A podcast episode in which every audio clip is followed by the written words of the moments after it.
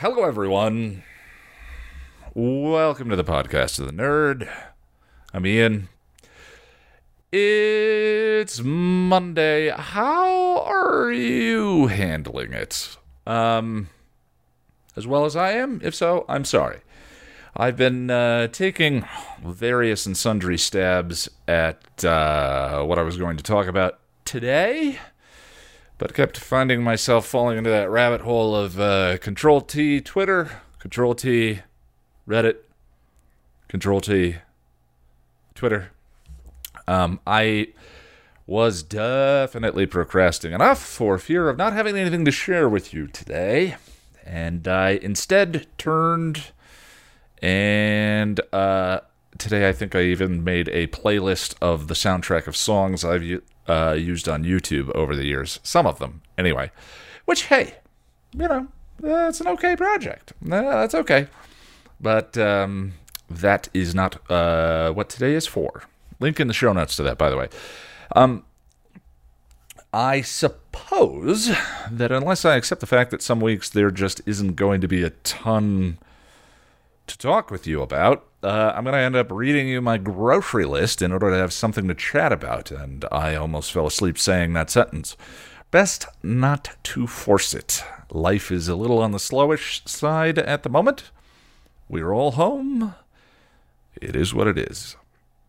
Um, if you're watching the visual portion on YouTube, you may notice things look a little bit differently. I am now moved. Uh, uh, most of last week was spent uh, moving and adjusting to my uh, roommate who now finished finishing the basement, and um, I now have an office, which I'm quite excited about. I'll tell you about that a, a, little bit later. So, um, to that end, let's just keep it simple this week. Today on the podcast, I thought I'd um, update you on the goings on of the past week. You know, the resolution cast. Um, this week, Jack and I got back to our list of shame movie project, and we watched Rocky Horror Picture Show. I had never seen it. Uh, you know, you see shots from it, but that doesn't really prepare you for the fullness of the Rocky Horror Picture Show movie. Uh, I'll tell you about that, and then we're going to confin- continue with our fanfic reading.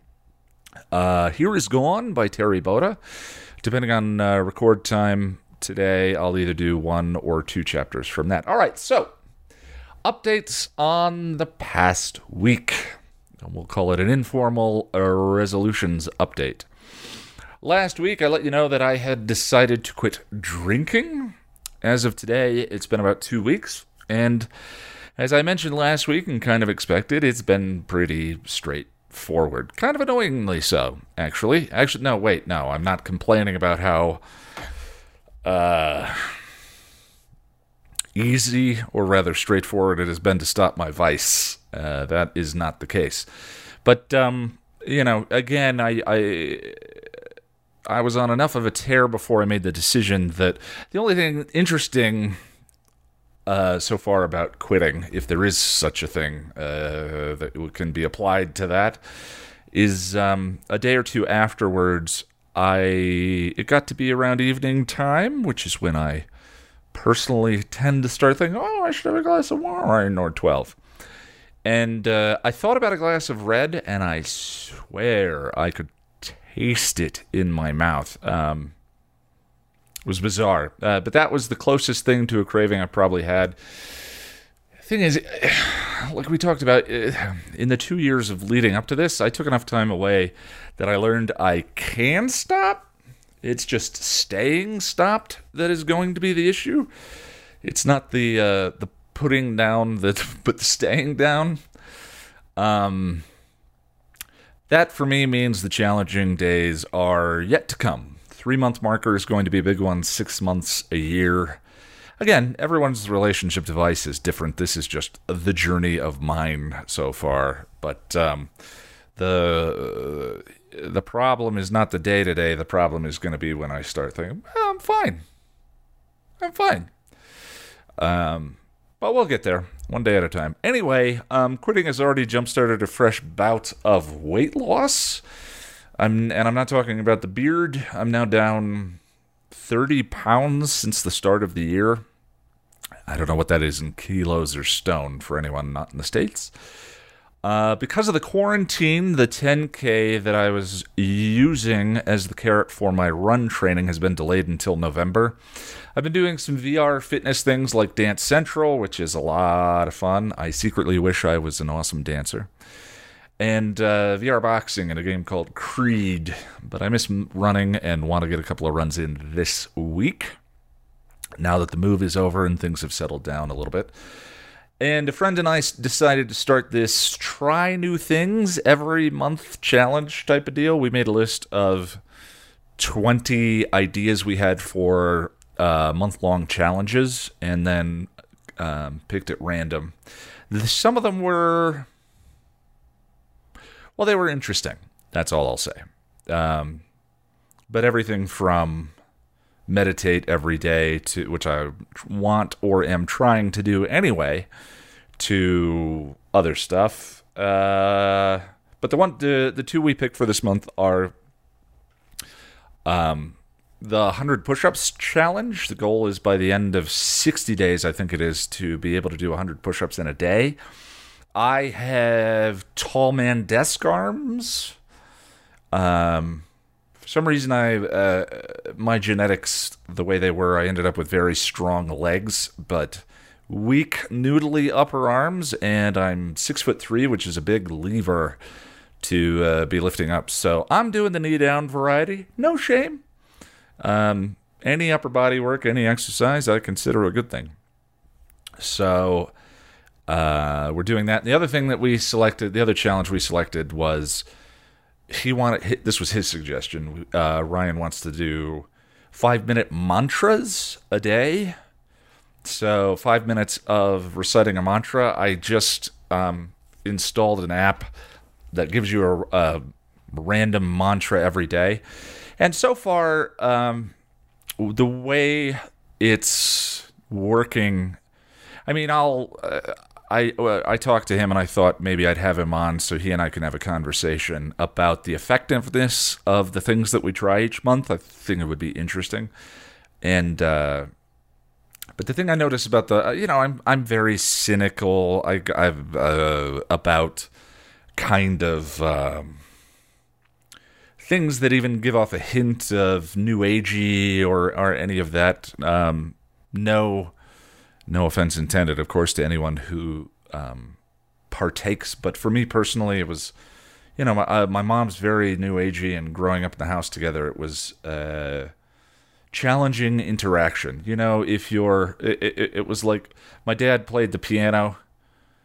Uh, my entire life growing up, which pretty much guaranteed that I was not going to play the piano. Maybe it was one of those kinds of things, the rebellious kid, annoying, whatever. And here you are as an adult, just sort of uh, living the baggage that you created as a kid without really being conscious about it. But either way, the thing I've noticed about the mantra stuff so far is we uh, we're just taking five minutes and sort of I'll, I'll give you an example of I did it today. The mantra was my work leaves me stronger and happier at the end of the day. And you just say that for five minutes. And what I'm noticing is it's very much like meditation, except for uh, like breathing meditation, except instead of focusing on your breathing, you're focusing on the mantra for five minutes. So there's some benefit there. I just wonder if it's transference from, um, from the there's just the same kind of benefit that I would get from uh, breathing meditation. But the other thing is, uh, you know, cynicism aside, I, I, I do believe that, you know, our minds are uh, programmed to follow, you know, we, we sort of build up familiar brain pathways that we travel over and over and over again. And if you're kind of a neurotic like myself that catastrophizes and, you know, doesn't trust a good thing when it happens, um, there's a benefit to a gratitude journal. You know, even if it feels kind of arbitrary, taking a little bit of time during the day to think about three things that I'm grateful for forces me to create the path those more positive pathways, or at least to practice the act of being non automatic about how I think about my life, right? So rather than being the neurotic and the fearful and the anxious and so forth, taking a little bit of time to create new pathways and practice them that feel more positive. So maybe there's some benefit in the the whole mantra idea to that. Uh, it, it, of course, I suck the magic out of it. anyway, um, so that's on the health front. Sent a couple of messages on the dating sites, as the kids say, but I'm shy, so we're not going to talk about that this week. Maybe that's maybe next week. Maybe you know. Big thing this week was I reached out to my friend Lonnie from Chipperish Media, and we started cubicle buddying. What is cubicle buddying, you may ask? It's uh, nothing implied. Um, I've been working from home for a number of years, and the biggest issue that I run into is just distraction. If I could have any superpower, it would probably be the ability to create any new habit that I wanted to from scratch and at will. But I get distracted by social media, crap on the computer, a bathroom break that turns into an hour of Hearthstone on the tablet, you know. And without an environment of productivity, no deadlines, no boss, no coworkers, so forth, it's just so easy for the day to devolve into mindless and distracting wastes of time and even knowing that, it's still a battle that I fight on the daily. And maybe this maybe this isn't I, I know there are a lot of people that are currently dealing with the um, experience of working home for the first time, working at from home for the first time. Um, so maybe this can be a benefit. One of the methods I personally developed, for, personally, it sounds like I invented something. That's not really the way I, I mean it, but one of the things I started doing to combat my own penchant for distraction was the world's most boringest live streams. Anyone who wants to hang out and watch me edit can do so, but it creates a natural reason for me to keep my focus and attention on the screen. There's an audience there. The bosses are watching and it works. Family, the last video I did was 26 minutes long. 26 minutes is a lot. Um, and I edited it in pretty much a record time without the speed that I got it done in showing in the video. I think. There are a couple of fr- flash frames, but those are also in my best videos. There are flash frames throughout the guide.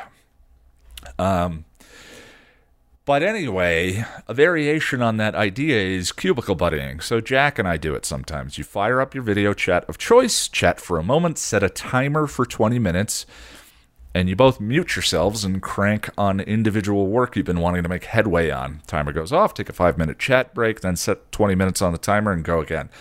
And for some reason, it works. Uh, where I'm usually very scattered and you know the control T, control T, control T. Damn it, Ian, get off Twitter. Closes the Twitter tab, opens a new tab, control T, Twitter. Um, for some reason, it works and helps me stay focused and cranking on whatever the thing is I need to focus on. And this week, Lonnie and I did about two hours of cubicle buddying. She's been wanting to get writing on her own book, and I have not been great about touching the story she's coaching me on. So we did. And I finally picked up the story that I started about the same year I did the YouTube channel. When I was doing some self searching and throwing a bunch of things against the wall to see what stuck. And as I mentioned in the podcast where Lonnie guested and we talked about this project, the story has been stuck in my head ever since I put it down because I wrote, I don't know, um, 100, 120 pages on it. But because I'm using the act and uh, scene structure of Romeo and Juliet, I blocked out with index cards every scene in the story. The plan was to gender swap uh, the main characters, and Annika uh, was the lead. Ani tags along with her friends to a costume party at a rich house where she meets John, short for Jonas. Uh, I don't know if I can use that now because the Jonas brothers weren't a thing, I think, when I first came up with that, although that could be a joke in the story. I go by John. Um, there's a whole lot of Buffy derivative inclusion in the original idea, some psychics, uh, some time manipulation, yada, yada, yada. And slowly, the way these things, ha- I think I worked on it for a few months, and the way these things happen when you start with a bunch of ingredients from other sources and cook them up together, a kind of unique flavor was starting to emerge. I would never say it's good, but that's not really the point. Um, I and then I put it down because I started pouring myself into writing scripts for the channel. But the rub was it was good for me. That's what I was trying to say. I would never say it's good because who the hell's first book that they ever tried to write is going to be good? That's not the point. The point is just to do it and to experience it for yourself and to try and entertain yourself and make something that you enjoy and then to learn the lessons and go again. Um, that was what I meant to say. Not that it wasn't good. I'm trying to negative self-talk, people. Jeez. Anyway, um, I put it down because I started pouring myself into scripts for the channel. But I put Ani through some terrible things, and I never got her all the way through the story. I'm a casual Shakespeare fan, but I really hate Romeo and Juliet, the suicide thing based on coincidence. Romeo's a big whiner. Um, so I was altering the story as I went along, and I've always wanted to go back because in my head, uh, Ani feels alive and her story unfinished. It's like a show I didn't get to finish watching. And um, I always felt like she deserved an ending. But the big intimidating task that I was putting off was opening all that work I did seven years ago and figuring out if I was going to keep any of it or jettison all of it. Um, but I dug into it with Lonnie this weekend. I'm going to keep some of it, uh, but digging into the structure, the events that led to the start of the story, the curse, I started to get excited again.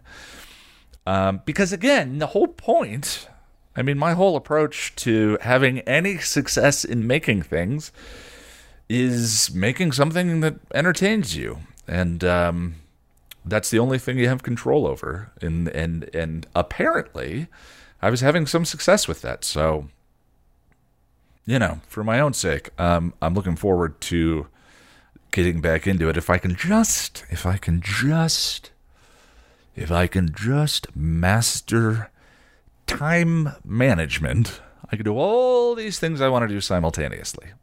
Speaking of, I cracked the script for Shindig on Saturday, and I'll be picking that up again tomorrow on the um, live tweet channel. Chances of a video by the weekend? Slim. But I'm always going to try. Um, thinking about the writing, though, is once I made my hobby my job with the channel, I realized I still need some hobbies. Um, so it was nice to pick this one up. I have a lot to do writing wise before Lonnie and I meet for the podcast in May. And I'm about halfway through Buffy season eight. Uh, the comic books, I couldn't secure myself a copy of the library version of the there's there's four big hardcover library versions or there's all the tiny graphic novels and um uh I couldn't find the one for the first one, but I'm through the first one and I'm now in the big hardcover print for the second one. Again, just struggling to maintain the daily habits and get it done. But uh, anyway, that's enough of that. So, Rocky Horror Picture Show?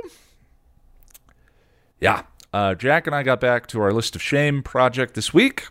I talked to you last Monday about To Kill a Mockingbird. And uh, so the way we've been doing it is Jack and I roll three random picks from a list of 250 movies that we generated from IMDb Top 20 by genre, the AFI Top 100, the AFI comedies, um, so on and so forth. Plus a list of personal favorites that, uh, like for instance, Jack hadn't seen Edge of Tomorrow. I really enjoy that movie, and so that made it onto the list.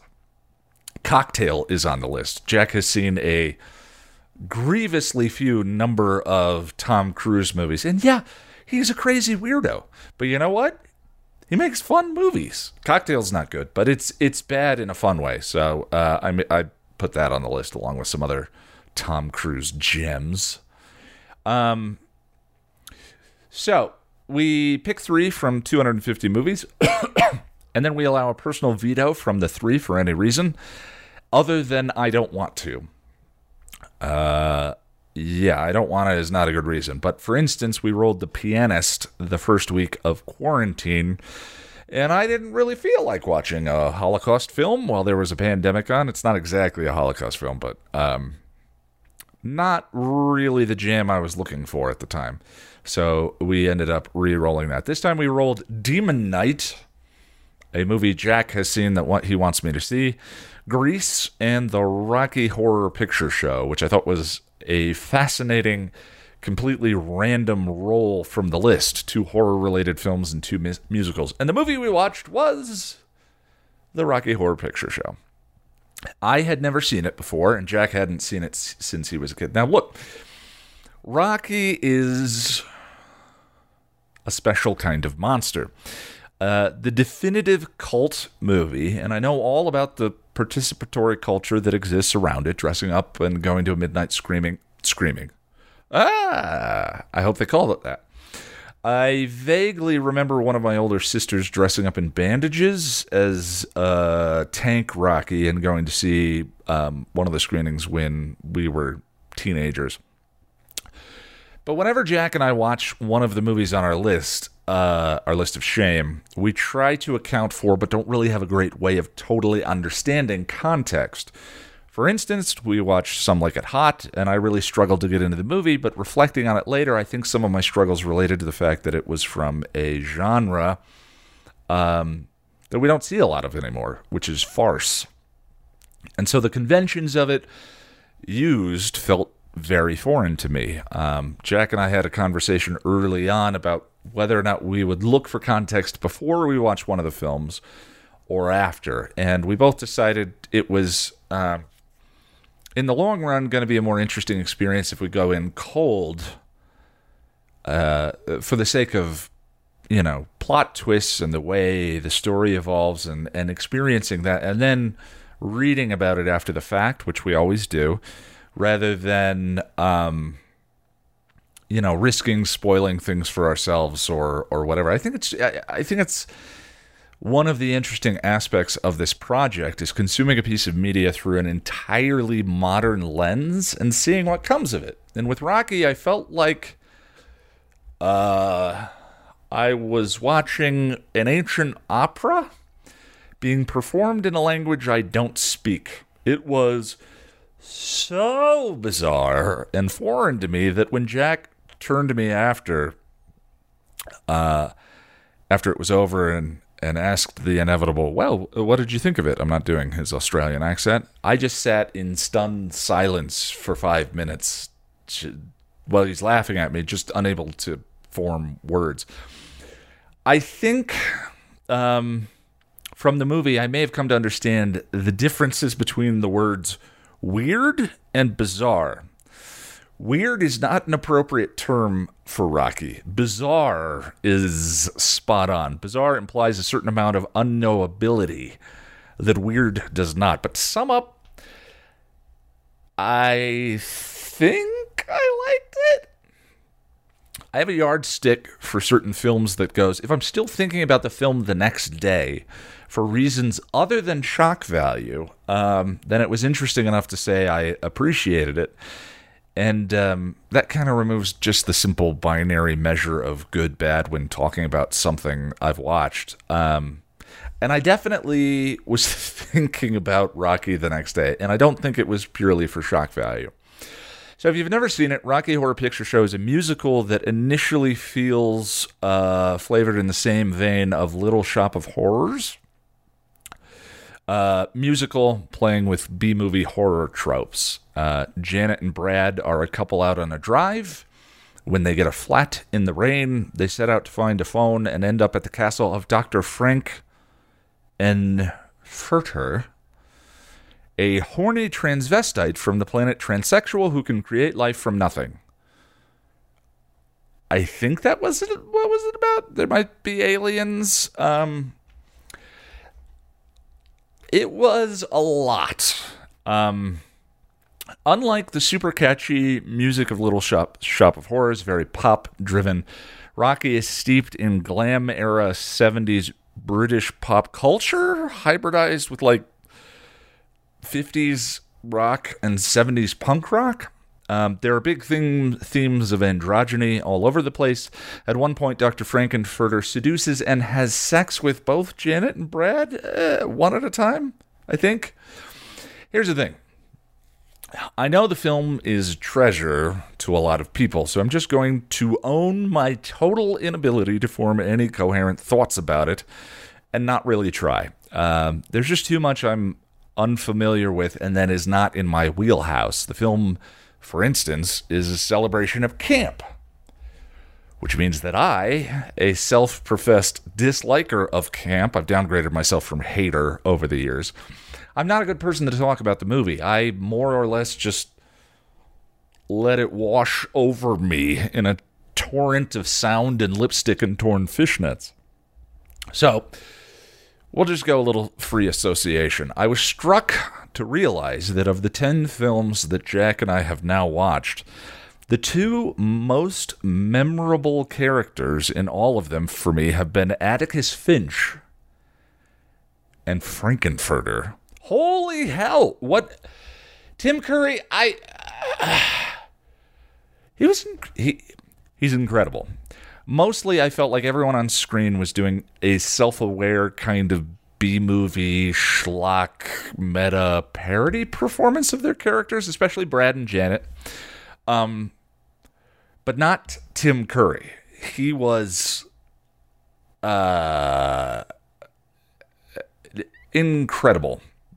The character was alive. There was a con- confidence of speech, fluidity of motion. He wasn't playing a trope. He was creating something that I've never seen before, and that uh, character felt real and and like something you're sitting in the theater witnessing. Uh, so good.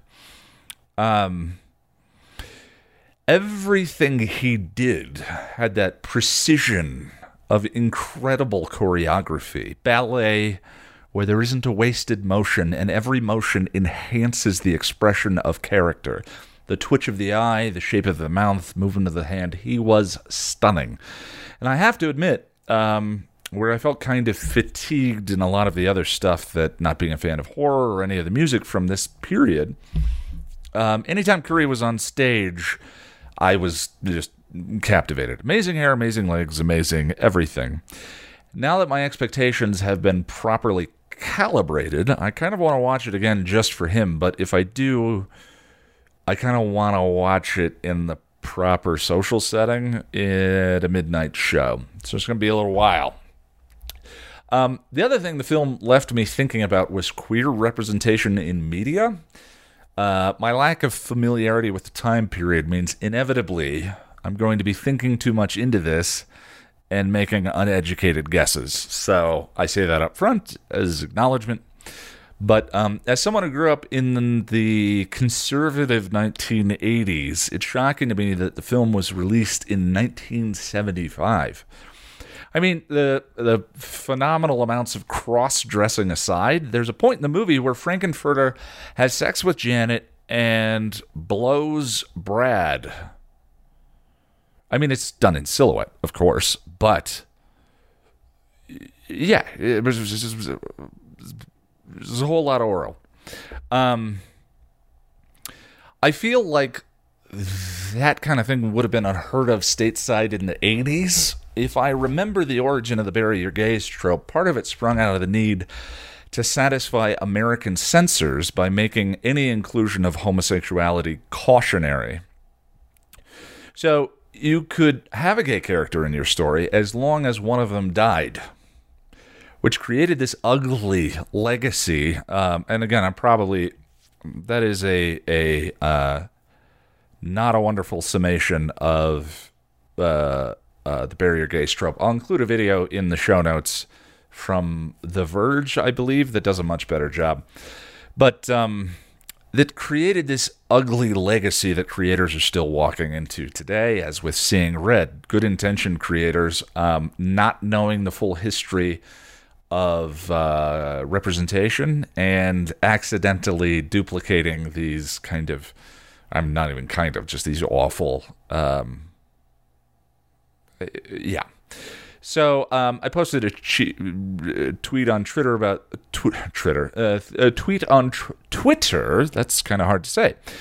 Uh, about the themes of Rocky, uh, just trying to be cute. And someone responded saying the movie had some cautionary themes about libido out of control. And maybe Frank-N-Furter was intended to be a cautionary tale. He does die at the end, spoiler for a 1975 movie. But it isn't really a traditional fulfillment of the bury your gays trope that I know of, but maybe it still counts. Still, Tim Curry is so the most confident, awesome, captivating character in the movie that it didn't really come off to me as a fulfillment of that at all. Um, and of course, they're the, they were the movie is a version of a musical that um, started in the UK. So uh, most of the cast is, uh, as I understand it, from uh, the UK stage show, other than the two Americans, of course. Anyway, um, maybe the inevitability of watching these things through a mo- maybe this is all the inevitability of watching these things through a modern lens. Uh, Jack and I watched Some Like It Hot, which was released in 1959. And I, I don't remember if I talked about it on the podcast, but in the movie, uh, Jack Lemmon and Tony, Tony Curtis hide from the mob by dressing as women in a traveling band, I believe it was. And at one point, Jack Lemmon has to wingman or wing woman for Tony Curtis by going on a date as a woman with a rich older gentleman. I don't remember his name. We'll call him Michael. And the next day, Jack Lemmon is overcome by the romance of the date. We danced, he proposed, it was so magical. I was happy. And that's the joke, of course, that he forgets that he's not a woman or that that this is all a deception and gets swept up in the romance of uh, the scene but through a modern lens, I found it was kind of one of my favorite parts in the movie. It was so sweet. And at the end of the movie, Lemmon is in drag, sitting with the older gentleman, Michael, trying to convince the man that uh, he isn't the right kind of girl for him. And uh, the old man says, "That's okay." Uh, the Jack Lemmon says, "I I, I snore," and the old man says, uh, "That's okay. I I'll wear earplugs." And finally, Jack Lemmon pulls off his wig and says, "Oh damn it, Michael! I'm a man." And Michael says, "Well, nobody's perfect." And I was watching with Jack and Audrey. All three of us clutched our chests and went, "Oh, he just wants love." To us watching, that felt blindingly progressive for 1959. He, he just wants to be loved. He doesn't even. Watching it now, the old man didn't feel like the butt of the joke. Uh, his chemistry with Jack Lemmon uh, just felt really good. And you watch the movie and think, why the hell not? Still, I can accept that maybe I'm incapable of getting the context of that joke as it was originally intended. Maybe in 1959, the older man was. I don't know. Um, but it's hard to watch Rocky Horror and not feel like Frank-N-Furter isn't the one having the most fun in the movie. He's the most fun, the most joyful, the one happiest being himself, and not in a Joker supervillain kind of way, but in a everyone else just needs to loosen the hell up kind of way. And if you're a conservative American censor, Rocky Horror feels culturally celebratory. It's just a lot of fun. Um, and I loved it. I, I loved it for that reason. Um, I mean, God, Tim Curry's so good in it. But that celebration, that that uh, I don't remember that being around in the 80s in the US. there's always pendulum swings in culture, and some of the the party all night of the 70s probably experienced a corresponding Reagan era conservative adjustment in the 80s. Uh, put it this way uh, Rocky to me seems like a product of a culture on a particular trajectory.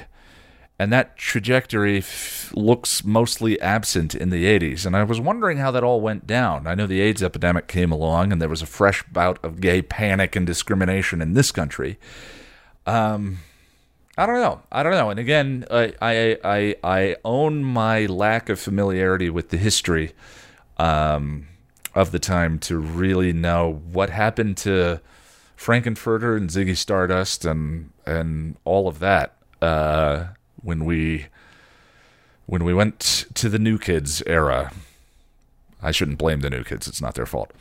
Thinking about the path of representation made me really want to read more about its history. Um, but here we are. So, Rocky Horror Picture. I can say that I really definitely watched it.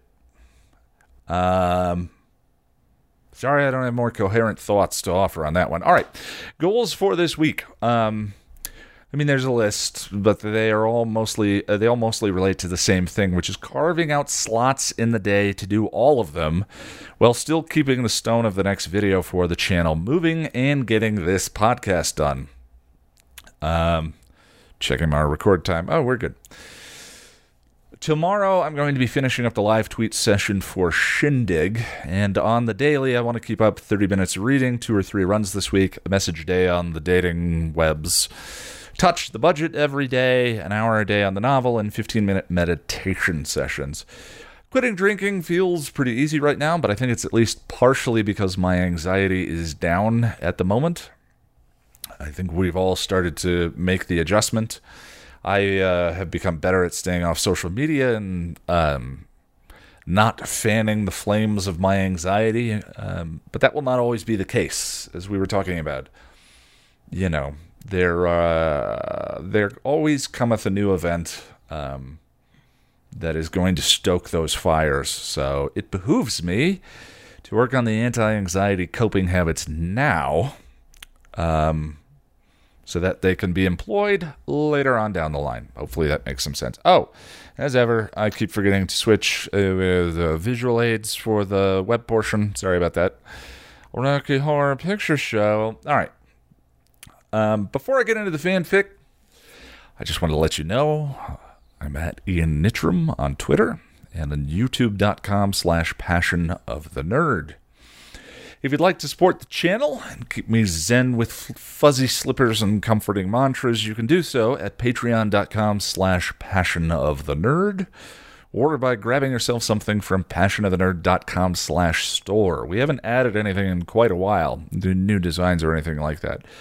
If there's something you would like to see, leave a comment. Let me know. If you're an Amazon Prime member, you may not realize this, but you can support me for free by using your monthly Amazon Prime Twitch subscription. I did not get a stream in last week uh, like I'd hoped, but um, mostly the week was taken up by moving into this new office and moaning on the ground with muscle fatigue. But now that I have this big, beautiful space, um, I'd love to do some VR this week, like Half Life Alyx at twitch.tv slash the passion of the nerd. Alrighty. Um, and now let's go ahead and do some reading. So we are on chapter 16 of Here Is Gone by Terri Botta.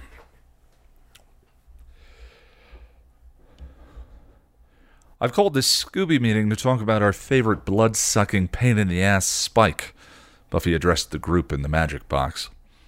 She, Tara, Willow, Xander, Anya, and Giles were all gathered around the reading table in the shop. The recent events had convinced her that something was up with Spike. With her mom so sick and the threat of glory looming over them, she couldn't take any more strain. While she would have liked to believe that Spike's seeming change of heart was genuine, she knew better. Spike was a soulless demon, unable to love and incapable of doing good. His recent behavior opened old wounds earned during her time with Angel. wounds caused by her ill fated love affair with the demon. She could not repeat her previous mistakes. Joyce and Dawn adored Spike, and he was making progress in winning over her friends, but she couldn't afford the luxury of forgetting what he was. To do so could mean the death of them all. So if she could not bring herself to see him as anything other than a serial killer in prison, then she had no choice but to conclude that he had some hidden agenda for being so helpful. With so much at stake her mom, her sister, her friends she had no patience for unexpected variables. If the bleached wonder knew something, he was going to give over, even if he, she had to drag it out of him by his insides. I think he knows something that he isn't telling us. He's been around an awful lot lately, and it seems like he's been in all the right places at the right times. I don't think it's a coincidence, she continued. Giles cleans, cleaned his glasses, his face pensive. I will admit that his presence has been rather fortuitous as of late. Exactly. He knew about the space demon, and I'm pretty sure he knew about the snake. We know he knew about the spell of Unseeing Tara cast. He's been patrolling, hanging around my mom and Dawn, and behaving like a guard dog for the past four weeks, and it's giving me the creeps. He's up to something, and that can't be of the good. Tara, concerned by the look in Buffy's eyes and the general looks of wariness on the others, felt compelled to speak up in Spike's defense. She knew that something had profoundly changed the vampire. His aura was completely different, and she strongly suggested that he had a soul, but she wasn't sure. She would need Willow's help to ascertain that, and she knew from Spike's reaction to her questioning looks that he didn't want anyone to know. Still, she was certain that his motivations were noble. Still, he, she was certain that his motivations were noble. I, I, I don't think he means us any harm, she stuttered. I mean, Everything he's done so far has been to help us. Buffy and Willow gave her sympathetic looks, and Buffy had to harden her heart at the sight of Tara's earnest face. She hadn't known Spike during the time of Angelus or lived through the terror of those months. Tara couldn't know Spike's true evil nature because she'd never seen it. Tara, baby, I know you haven't been with us all that long, but Spike's plotted against us before, Willow said gently. I know, but about what he, he, he did with Adam, she argued, slightly miffed. What I'm I'm saying is that uh, I, I don't think his motivations are, are, are evil here. He's a demon, Tara. His motivations are always evil, Xander countered. But but he's helped us before, she pressed. While Spike has been useful to us in the past, he's still a demon, Tara, Giles explained. As a demon, he is not capable of unselfish acts. Every time he has helped us, ultimately it has been revealed that his reasons were self serving in some manner. Tara was convinced they were wrong, but afraid to tell them why. She had seen the look on Spike's face the night he stood with them against her family. He knew that she could see. He knew that she could see through his facade, and had been afraid. Whatever his secrets, they weren't hers to reveal, and she wasn't about to break his confidence. But but how can his helping us now be self serving? His ultimate agenda uh, may ha- yet to be revealed, Giles answered. Unless he's working with Glory, Buffy said. It was a stretch, but it was possible. No, Tara denied. I, I, I can't believe that. Everything he's done has been to help us fight Glory, even when he was working with Adam and pretending to be working with us. It was obvious that he had ulterior motives. Willow surprised and concerned by her lover's vehemence, and inclined to trust Tara's intuition, tried to find a reasonable explanation. Maybe he isn't working with her, but uh, but I don't think we can deny that he knows what's going on. Maybe he has some kind of inside information. Giles nodded. He does seem to have quite a few contacts in the demon world. Perhaps one of them is feeding him information, which he is using to help us, Tara pointed out. However, he knows what However, he knows what he knows. I'm convinced he knows about Dawn and about Glory, Buffy interrupted. I also think he knew about Mom. You did say that he was awfully vehement about taking your mother back to the hospital for a CAT scan, Giles noted. Buffy nodded, a lump forming in her throat. I, I think he knew about the tumor. And kept trying to get her back to the doctor, Tara insisted. The others gave her impatient looks, and she wilted in upon herself, feeling rejected and outcast. I think he may know what is going to happen, and we need to find out what he knows, Buffy declared, an angry glint in her eye. She'd had enough. There was no room in her heart for doubts or sympathy for the undead. Too much was on the line. Her mother and sister's lives were at stake, and she wasn't going to let them down. And how he knows it, Anya p- piped in. Exactly, Buffy agreed. Willow, seeing Tara's hurt look, tried to placate her. We we could do a spell, uh, a truth spell, to see what he knows. That way he can't lie to us. Buffy nodded. I've asked him to come here tonight. He should be arriving any time now. Willow moved to stand. Do, do, you, do you want us to get the spell ready? Buffy shook her head. Not yet. I want to see what I can get out of him without the spell. Then we can compare the two stories we get and try and figure out the truth. How do you intend to get him to talk to you? Giles questioned. A knowing smirk came to Buffy's face, and she clenched one of her fists. How else? Demons respond very well to pain. But Buffy, Spike can't fight back, Tara said, concerned. She had seen Buffy use violence to vent her frustration and feared for Spike if he fell into grieving if he fell into the grieving Slayer's sights. Don't worry, I won't hurt him too much. He still has to be able to talk. She had no qualms about beating information out of Spike. She'd done it many times before, but lately he looked so wounded when she heard him. Her heart twinged, but she pushed it aside. Soulless demons couldn't feel, so it wouldn't matter if what she did to him caused him pain. The very fact that she was having such thoughts made her angry angry at herself and angry at Spike for making her doubt everything she'd ever been taught. It looked like Tara was going to protest, but the door opened and the subject of their conversation entered. He walked briskly over to them, all business and concern, and her heart ached for him.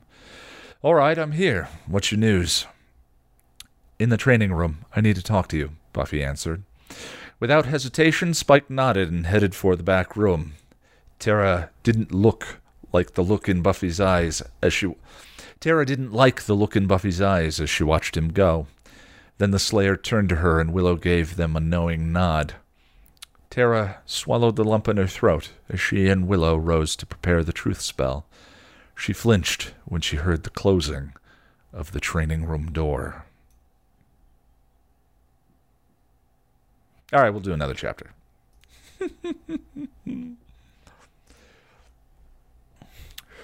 Chapter 17. Okay, Slayer, Spike said, taking off his coat and turning to face Buffy as she joined him in the training room and closed the door. What did you need to talk to me about? The blow came from nowhere and knocked him straight across the floor. The duster fell from his hand, landing in a crumpled heap. Buffy, what the. He tried, struggling to catch his breath and sit up, but her foot slammed him back down and pinned his chest to the floor. What do you know? she demanded. What? He was shocked confused and cut to the quick that she had hit him again after he had been so good and helpful. I know you know about glory. You're going to tell me what, how, and when. His stubborn streak kicked in and he gritted his teeth, growling, I don't know what you're talking about. Her face hardened, eyes two glittering flints of glass. Wrong answer. She kicked him, snapping his head back and breaking his nose. Blood flowed freely down his face, but the pain went deeper than that into his soul. Let's try this again. How do you know Glory, and what do you know about her? He tried to defend himself against the next blow, but the chip fired when he raised his arm against her. He screamed as the pain hit from the chip and her kick. Poor Spiky. It's your own fault. Just tell me what I want to know, she taunted. He glared at her, nearly blind with the pain, and set his jaw defiantly. Sawed off bitch. She tisked and shook her head. I see you're going to make me get nasty with you. Oh well, I tried to be nice. Gonna have to sweep the floor with you, she sing-songed, her eyes glittering. And if I break your back again, oh well, bonus. She kicked him in the stomach and he howled but refused to give in. Instead, he curled in on himself, retreating into his mind the way he had whenever Angelus beat him. Every blow she dealt made his soul shrivel, and he came to an awful realization. She's always been this way. It wasn't because she came back from the dead. She's always enjoyed causing demons pain. It's retribution for destroying her normal life. She's scared and hurting.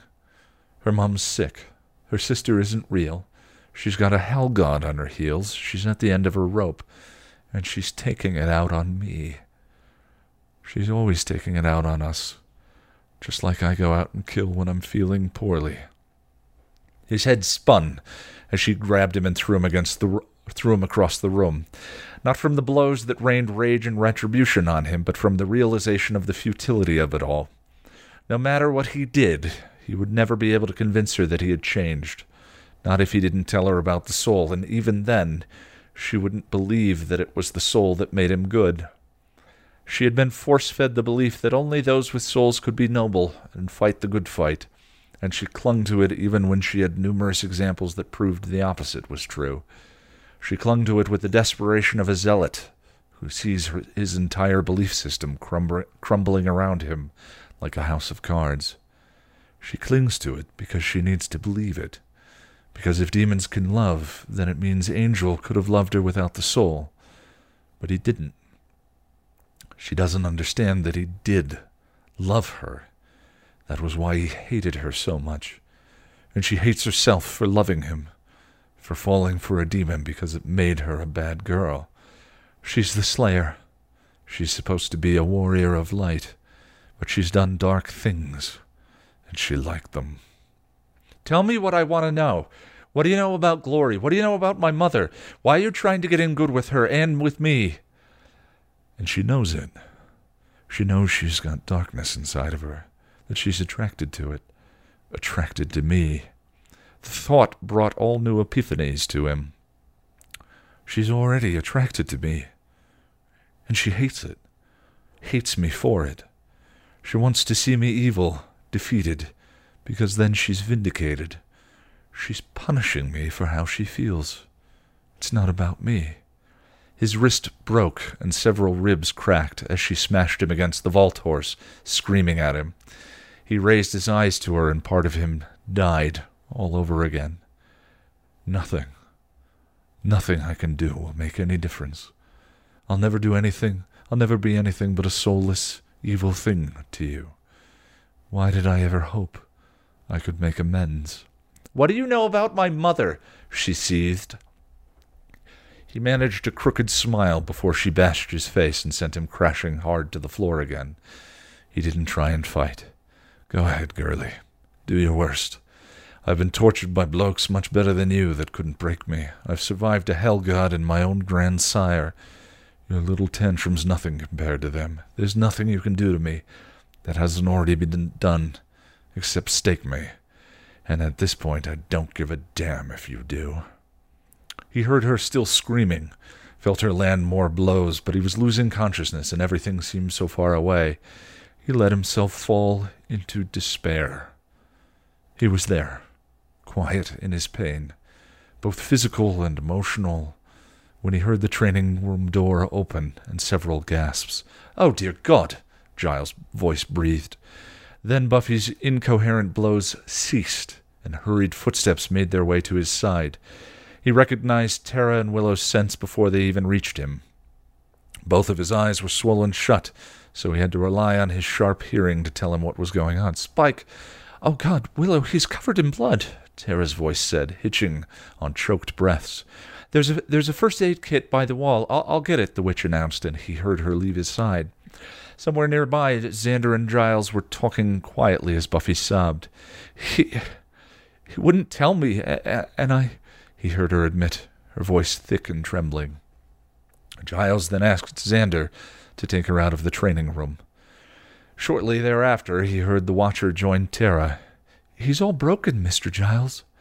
Yes, I can see that, Tara. However, since he is not dust, we can assume that he is still with us. Barely, he managed to croak through bloodied lips. Willow returned with the first aid kit. He heard her open it and spill out the contents. Willow, I doubt that will be helpful. Spike's injuries are extensive, Giles said. We could do a healing spell, Tara offered. Work, work, Glinda, he whispered. No living flesh. Won't work, Glinda, he whispered. No living flesh. A, a pain spell, then? Willow amended. He gave a slight nod. Might work. Uh, uh, okay, I'll get the stuff, Willow agreed, and he heard her leave. There was silence for a short time, and he concentrated on quelling the, pl- the pain and listening to the breathing of the two mortals next to him. Tara was qu- crying softly, and he could smell the salt of her tears. Don't cry, Glinda, he told her faintly. Old Spike will be fine. Takes more than a slave's temper tantrum to do me in. He heard her laugh softly. You, you called me Glinda. It's what you are, isn't it? The Good Witch. She didn't reply as Willow came back in. He heard the jingling of the spell components and a second set of footsteps. Oh man, you are so trashed, Xander's voice said. Gee man, is he going to be okay? Yes, I believe so, Giles replied. Where is Buffy? Sitting at the table. Anya's with her. She look she looks pretty sick. Yes, well, I'll get to her in a minute. For now, I have other matters to deal with, Giles answered tersely, and Spike was certain he detected a note of disapproval in his voice. Do you need my help? Not yet. Willow and Tara are going to cast a pain blocking spell so she can set his bones and move him. I'll need your help carrying him. We're almost ready, Giles, Willow announced. Spike heard Xander come close. Geez, man, why didn't you just tell her what she wanted to know? Bitch can fuck off, he thought to himself, but answered, Don't respond well to pain. The witches cast their spell. He could feel the fine powder that they had prepared sprinkling down his face. As soon as they finished their incantation, the pain eased considerably and he relaxed. Is that better? Willow asked. Yeah, made it tolerable. Thanks, Dux. Here, help, help me arrange his, his limbs. We need to set the broken bones before they start to heal, Giles said. Spike felt several pairs of hands on him, realigning and strengthening his bones, and he was touched by their gentleness with him. Maybe I do have a chance with them after all. Spike, do you have full feeling throughout your entire body? The Watcher asked. If you're asking if she broke my back, Rupert, the answer's no. Well, thank God for thank God for small favors. At least you aren't looking at an extended recovery time. A week at least, he predicted. Xander, bring my car around back. We'll take him out through the alley door, Giles decided. Spike heard Xander give a grunt of agreement and the jingle of keys as Giles passed them over. Will he be okay in his crypt? Willow asked worriedly. We're not taking him there, Giles responded. Oh, you're not, he said, confused. No, as much as I hate to admit it, you would be too vulnerable there. No, I'm afraid I have no choice but to bring you to my place during your convalescence, the watcher replied, then gave orders to the two witches. There's a set of tent poles and poles and a canvas in the basement. We can make a stretcher out of it and move him more easily. Would you get it for me, please? Right away, Giles, Willow agreed, and Spike listened to them leave. He was getting tired, struggling to stay conscious now that the pain had eased, but there was one more thing left to do. He waited until he knew they were out of earshot before addressing Giles. Her scent, he admitted, even though it was a lie. Well, not really. He had smelled something before. He had smelled something wrong with Joyce. But before he hadn't spent enough time with her to pick up on it. I beg your pardon. Joyce's scent. So I knew. Big bad predator. Could smell the sickness on her. Giles was silent for a moment, then said quietly, Yes. Yes, of course. His voice was tired, defeated, as if he felt he should have discerned that for himself and was angry that he didn't. Rest now. You need to conserve your energy. Mind if I pass out, Roops? No, not at all. It would probably be best if you were unconscious while we move you. Yeah, because I'm feeling just a bit knackered. I can't imagine why, Giles responded dryly. I can't either. He breathed softly, the darkness coming to take him. Hey, Rupert. Yes. Don't forget my coat. Dropped it somewhere when she hit me. I'll be sure to get it. Thanks. It was the last thing he said before he fainted. Oh! Alrighty. Uh, I want to read more, but we're right at an hour, so I think that's a good place to stop. Chapter 17. Um, I, there have been some comments about the story on the um, on the channel mentioning about how it seemed like it was spending a fair amount of time in uh, events from season five that we were already already familiar with, and that's true. But uh, we just read chap that chapter. I think we're that what was that chapter seventeen. There's 47 chapters and two epilogues. Plenty to go. And um, one of the really fun, uh, exciting things about this one so far is how it is a departure from those events. Um, so I'm into it. I'm into it. I'm looking forward to next Monday. And I hope you are too. I forgot to write an outro today. So, you know, as we said uh, originally, we were supposed to be off the cuff. I don't know. Things for me are things are good. You know, I think I talked uh, about a week or two ago about um, our human ability to normalize and adjust to anything, even things that we shouldn't be asked to. And uh, certainly a pandemic feels like one of them, but um, as ever, just trying to focus on uh, the things I can manage and let every th- the chips fall where they may. So hopefully you're doing the same. And um, I'll see you in a week. Go easy, please.